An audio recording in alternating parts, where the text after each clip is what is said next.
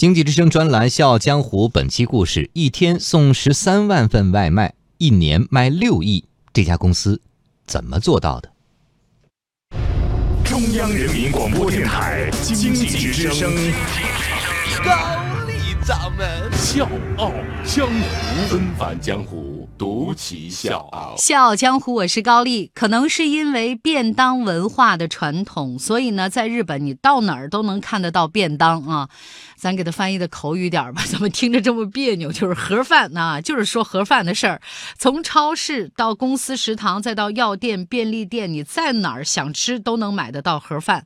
残酷的竞争也就倒逼着很多企业不断优化他们的商业模式，把一份外卖便当几乎是做做到了极致。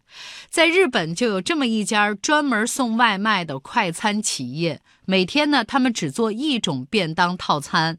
公司呢，创立到现在五十多年了，依然是屹立不倒。而且呢，人有一个数据统计啊，他们平均每天提供的快餐数量达到了十三万份儿。你没听错。一天哦，十三万份儿啊，想不通吧？这家餐厅名字叫玉子屋，一九五六年成立。它最开始的初衷呢，就是满足商务人士希望午饭呢更更便宜、更好吃、更健康。其实日本的盒饭行业呢，价格普遍不高，利润也比较低。那当然了，就是怎么最大程度的压缩成本，就成了企业竞争力的一个关键因素。相对于同行业同级别的其他的。盒饭啊，玉子屋的盒饭呢会更便宜一点儿，有多便宜呢？他们的价格统一是四百五十日元，咱就按现在大概的一个汇率换算，就是人民币二十三块钱左右。其中呢，有百分之五十是用来买食材的，百分之四十五用于人工设备和其他成本，百分之五是他们追求的利润。当然，这个价格低呢，人家靠的不是什么压缩食材成本。降低员工薪酬这些这个特别 low 的方式啊，玉子屋是通过改变商业结构实现了物美价廉。纷返江湖，独起笑傲，高丽掌门笑傲江湖，敬请收听。刚才咱也说了，玉子屋的盒饭很便宜。那这其中有一点呢，就来自于它的规模经济。玉子屋的客户群是主打公司。你看，在咱国内，外卖基本上面向的都是单个的客户，但是玉子屋的客户呢，是来自各个公司，大小公司都有。但是十份以上的订餐量，你才可以下单。所以呢，虽然是每个人都能买得起的价格，但是数量少了，人家同样不会卖给你。作为快餐面对的人群就是上班族，产品定位就是午餐，在短的时间里面解决更多人的午餐问题。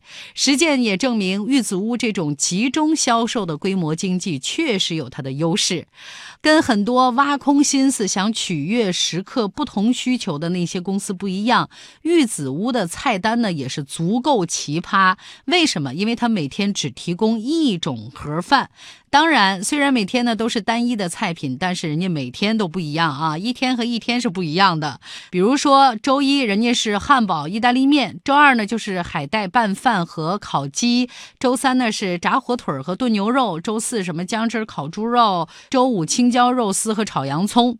就这种单一菜单模式的强大之处是什么呢？它可以实现大规模的批发采购，那这样呢，在和供货商的这个议价当中就可以降低采。购成本，除了食材采购，在标准化生产效率方面呢，同样人家也提高了很多。玉子屋的全自动煮饭系统，可以在一个小时之内煮好一万五千份的米饭。这个单一菜单呢，就让成品制作的效率提高了至少百分之三十，而且食物温度的稳定性更高了。反过来，如果每天的菜单呢有很多种，集中加工的这个效率呢就会大大的降低。另外，对于很多每天吃饭外卖的白领来说，就是咱经常都有这样的体会嘛。哎呦，今天吃什么呢？我拿菜单看一下吧。哎呀，要这个还是要那个？大部分时间都浪费在这个选择上面，纠结吃什么这个问题。所以呢，其实不少快餐店呢都有一道菜叫随便。玉子屋这种单一菜单的方式呢，也在无形当中降低了顾客纠结我到底吃什么的这种时间成本。所谓外卖。物流肯定是关键的一个环节了。那这个玉子屋呢，用的是分组送货的配送方法，就是它分了远、中、近三组配送，而且呢，各组之间是相互补位的。也就是说，离工厂比较远的送货车，这车上呢要装比预估订单多一点的这个盒饭，先发车，在完成配送之后呢，跟后发组取得联系，再对便当不足的区域进进行补足。那那玉子屋呢？现在有大概是两百多人的送货员，分别呢坐一百六十辆的送货车。就是说白了，玉子屋不是各部分单独运行，而是把各个部分和环节有机的组合，实现出色的协作。那基于这些种种的因素，玉子屋才能完成一天十三万份订单的所谓的壮举，因为它能提前准备打包之后外卖，否则真的是要等订单来了你在现做啊。他家这个公司。总共是七百个员工嘛，你让这七百个员工啥都不干，专门炒菜，那估计能完成一万份就不错了。我是水皮，向你推荐有性格的节目《笑傲江湖》，请在微信公众号搜索“经济之声笑傲江湖”，记得点赞哦。另外，我特别想说一点，就是玉子屋会回收饭盒。那这种做法呢，自然也是节约成本，同时也很环保。同时，他们这么做还有一个重要的目的，就是反馈数据。工作人员在回收餐盒的时候呢，会打开所有的餐盒，确认情况，记录哪些菜剩了什么，而且呢，会把当天的信息反馈给公司总部。这些信息呢，会通过每天的工作报告实现共享，作为预。测订餐量，还有改善菜品的最重要的依据。依靠这些数据，玉子屋能对第二天的订单数量做出一个精确的评估，从而实现惊人的低废弃率。咱有句老话，“民以食为天”。其实餐饮行业呢是一个永远都不会过时的创业主题。但是我们会发现，这个圈子里有那么多的竞争者，这个也让蓝海就变成了红海了。所以餐饮呢也是一个特别复杂、辛苦的行业，从原料采购、收货、库存，再到分发，各个环节都必不可少。所以想要在餐饮行业分得一杯羹啊，自然是要费点心思了。那我们今天讲的玉子屋是用整体协作的方式制造了一个商业系统。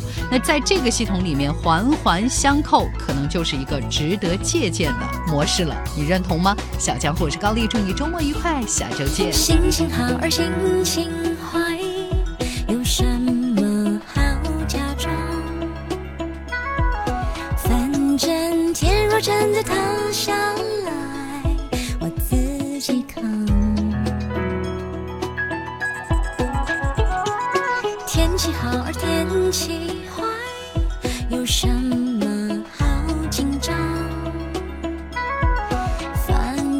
下一秒钟的